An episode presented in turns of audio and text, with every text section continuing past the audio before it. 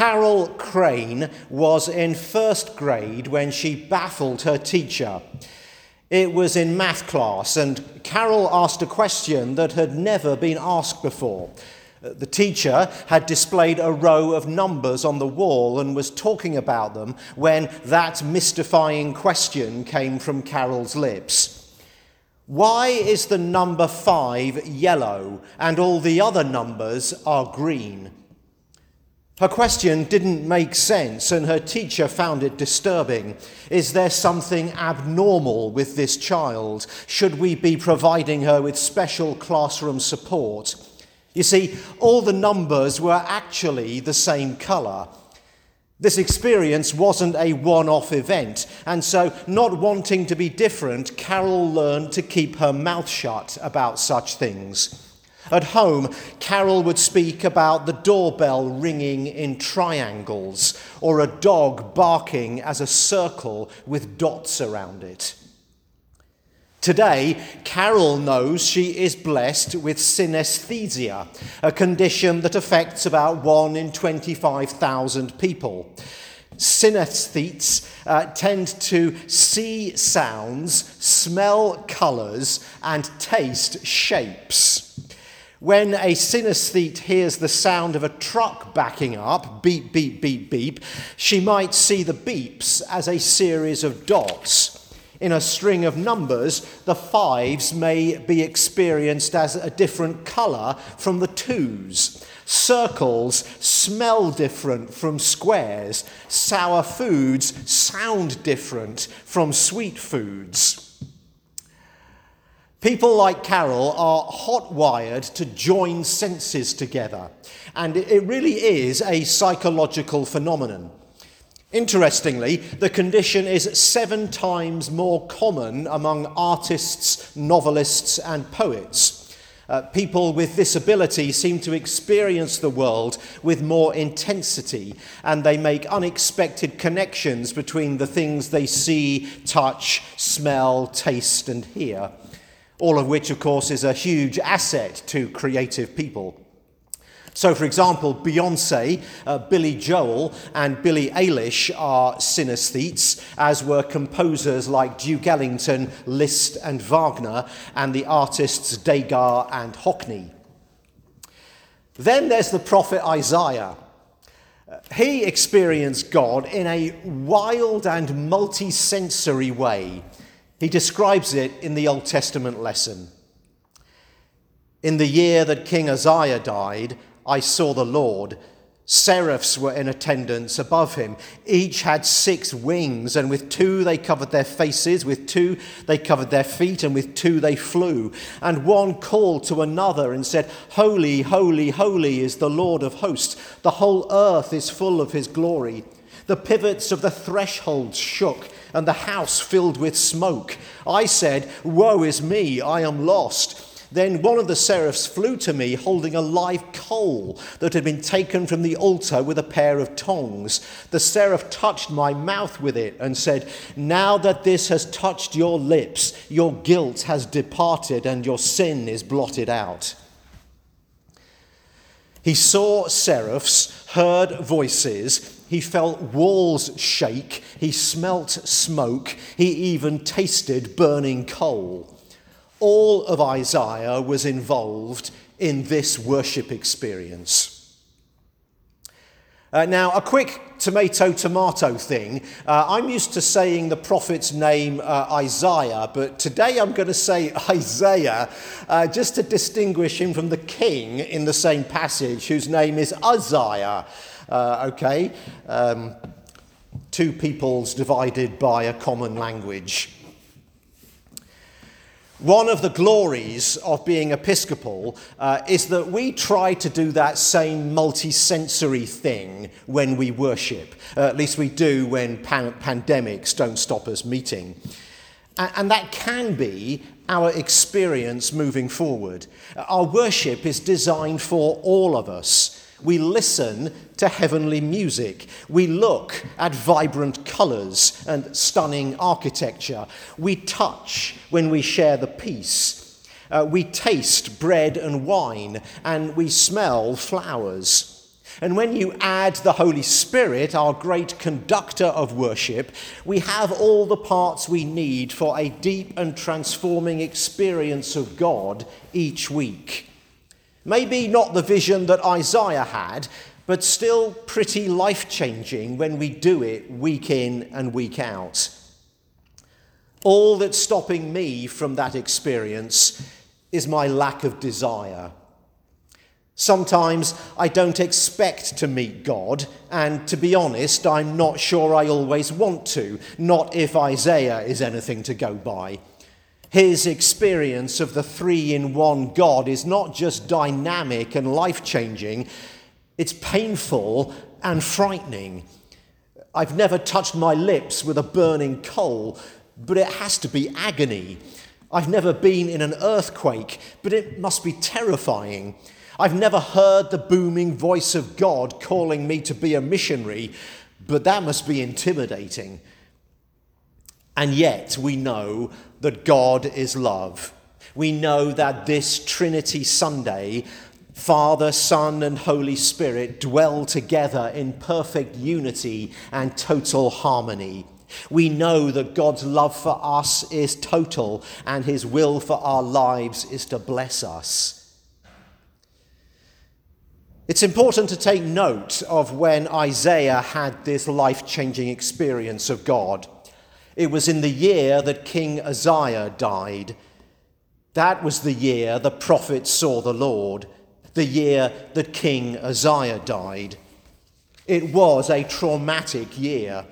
Uh, the year King Uzziah died, an anxious year, a worrying year, a year that lifted the nation out of its warm, comfortable snooze and shook it awake. The year that King Uzziah died was a year of mourning, disorientation, and troubling transition. The year that King Uzziah died was 742 BC. The year that King Uzziah died, the nation of Judah mourned a good king, one of only eight kings to be called good in the entire history books of the Hebrew scriptures. Under Uzziah, Judah enjoyed military success and material prosperity. It was a time of security and national blessing. It was also a long time. Uzziah became king at the age of 16 and reigned for 52 years. Not quite Elizabeth II standards, but getting up there for pre modern times. He came to the throne after the death of his father Amaziah, who had also been a good and righteous king and had himself reigned for 27 years. And before him, another righteous monarch, Uzziah's grandfather, Joash, had reigned for 40 years. So, in the year that King Uzziah died, the nation was plunged into uncertainty. Judah had enjoyed 119 years of stability under three beloved and accomplished rulers. No one could remember a time of national crisis or suffering. Let me say that again because to our ears, that is simply shocking. There was no one alive who experienced national suffering or crisis. In the year that King Uzziah died, questions were asked What will happen now? Is his son strong enough to protect us, wise enough to lead us? Will our glory days turn to restless nights? Will our enemies take advantage of the old king's death and invade us? Is God's blessing still upon us, or is this a sign that we are forsaken? And at this moment of national grief and uncertainty, God invades his own temple. Yes, I am still reigning. Yes, the future is good. I have a grand and unimaginable plan for you. And yes, Isaiah, I am setting you apart for a magnificent task. So tell me, Isaiah, whom shall I send? And who will go for us? To say that we too live in times of uncertainty is possibly uh, the least controversial thing I could say. Like cicadas emerging from 17 years of deep sleep, we feel hopelessly equipped for the new era that is just dawning. Whatever our politics, our nationality, our culture, our values, our identities, we agree on one thing uncertainty is the hallmark of our age. Governments around the world teeter, markets dive, then rocket, workers, parents, and every thoughtful, engaged citizen frets about where we are going and who we're becoming. In a way, it's always been like that. But now, the trinity of the digital revolution, the end of common values and shared truth, and the pandemic are causing society to change at bewildering speed fueled by dizzying technological innovation and the end of faith in all of our once trusted institutions uh, the judiciary, the media, the academy, law enforcement, government, democracy itself, and institutions of worship. In the Christian church, our fretting has reached epidemic levels, and the reasons are obvious. In the mainline church, just 16% of worshippers are under 30, and more than a quarter are over 65. This week, across the US, over 100 churches will close. In the Episcopal Church, we are losing 34,000 members a year, and in the last 10 years, attendance has declined by a quarter. All this was true 18 months ago. Then came the pandemic to add to our confusion, if that were possible. You see, today is the year that King Uzziah died. We mourn the death of old certainties, ancient truths, boring predictability when society was stable and when all we had to do was unlock the doors on Sunday to enjoy a full church. But if God can invade his temple in 742 BC, then why can't he crash our churches, our communities, our grieving, broken hearts now, today? And why can he not set apart you and me for a magnificent task? Because when God does break in and break out, he utters that life transforming question. Whom shall I send? And who will go for us? When we think of God calling people, we can picture nuns and priests, uh, missionaries in the developing world. But for most of us, the truth is less glamorous than that. God is probably not asking you to cross national boundaries. It's likely that the most exotic place you will be called to is your own neighborhood. Who will go to the rest home and talk to lonely people in a post pandemic Union County? Who will serve meals to hungry people in Elizabeth and Plainfield? Who will shape young lives by teaching Sunday school? Who will make a difference by speaking up against discrimination and injustice in all its forms?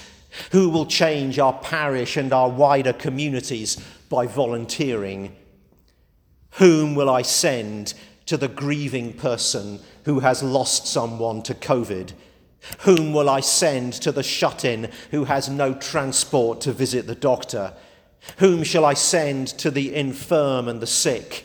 Whom will I send to tutor the nine year old in reading? Whom will I send to my next door neighbour? Whom will I send to the school board meeting to speak up for better education for our children? Whom will I send to City Hall to protest the treatment of the poor and the disadvantaged? Whom will I send to the friend who needs intervention? Whom will I send? What will your answer be? May the God who is three and who is also one who issues us the call and gives us the ears to hear it, give us also hearts that are ready to announce, Here am I, send me.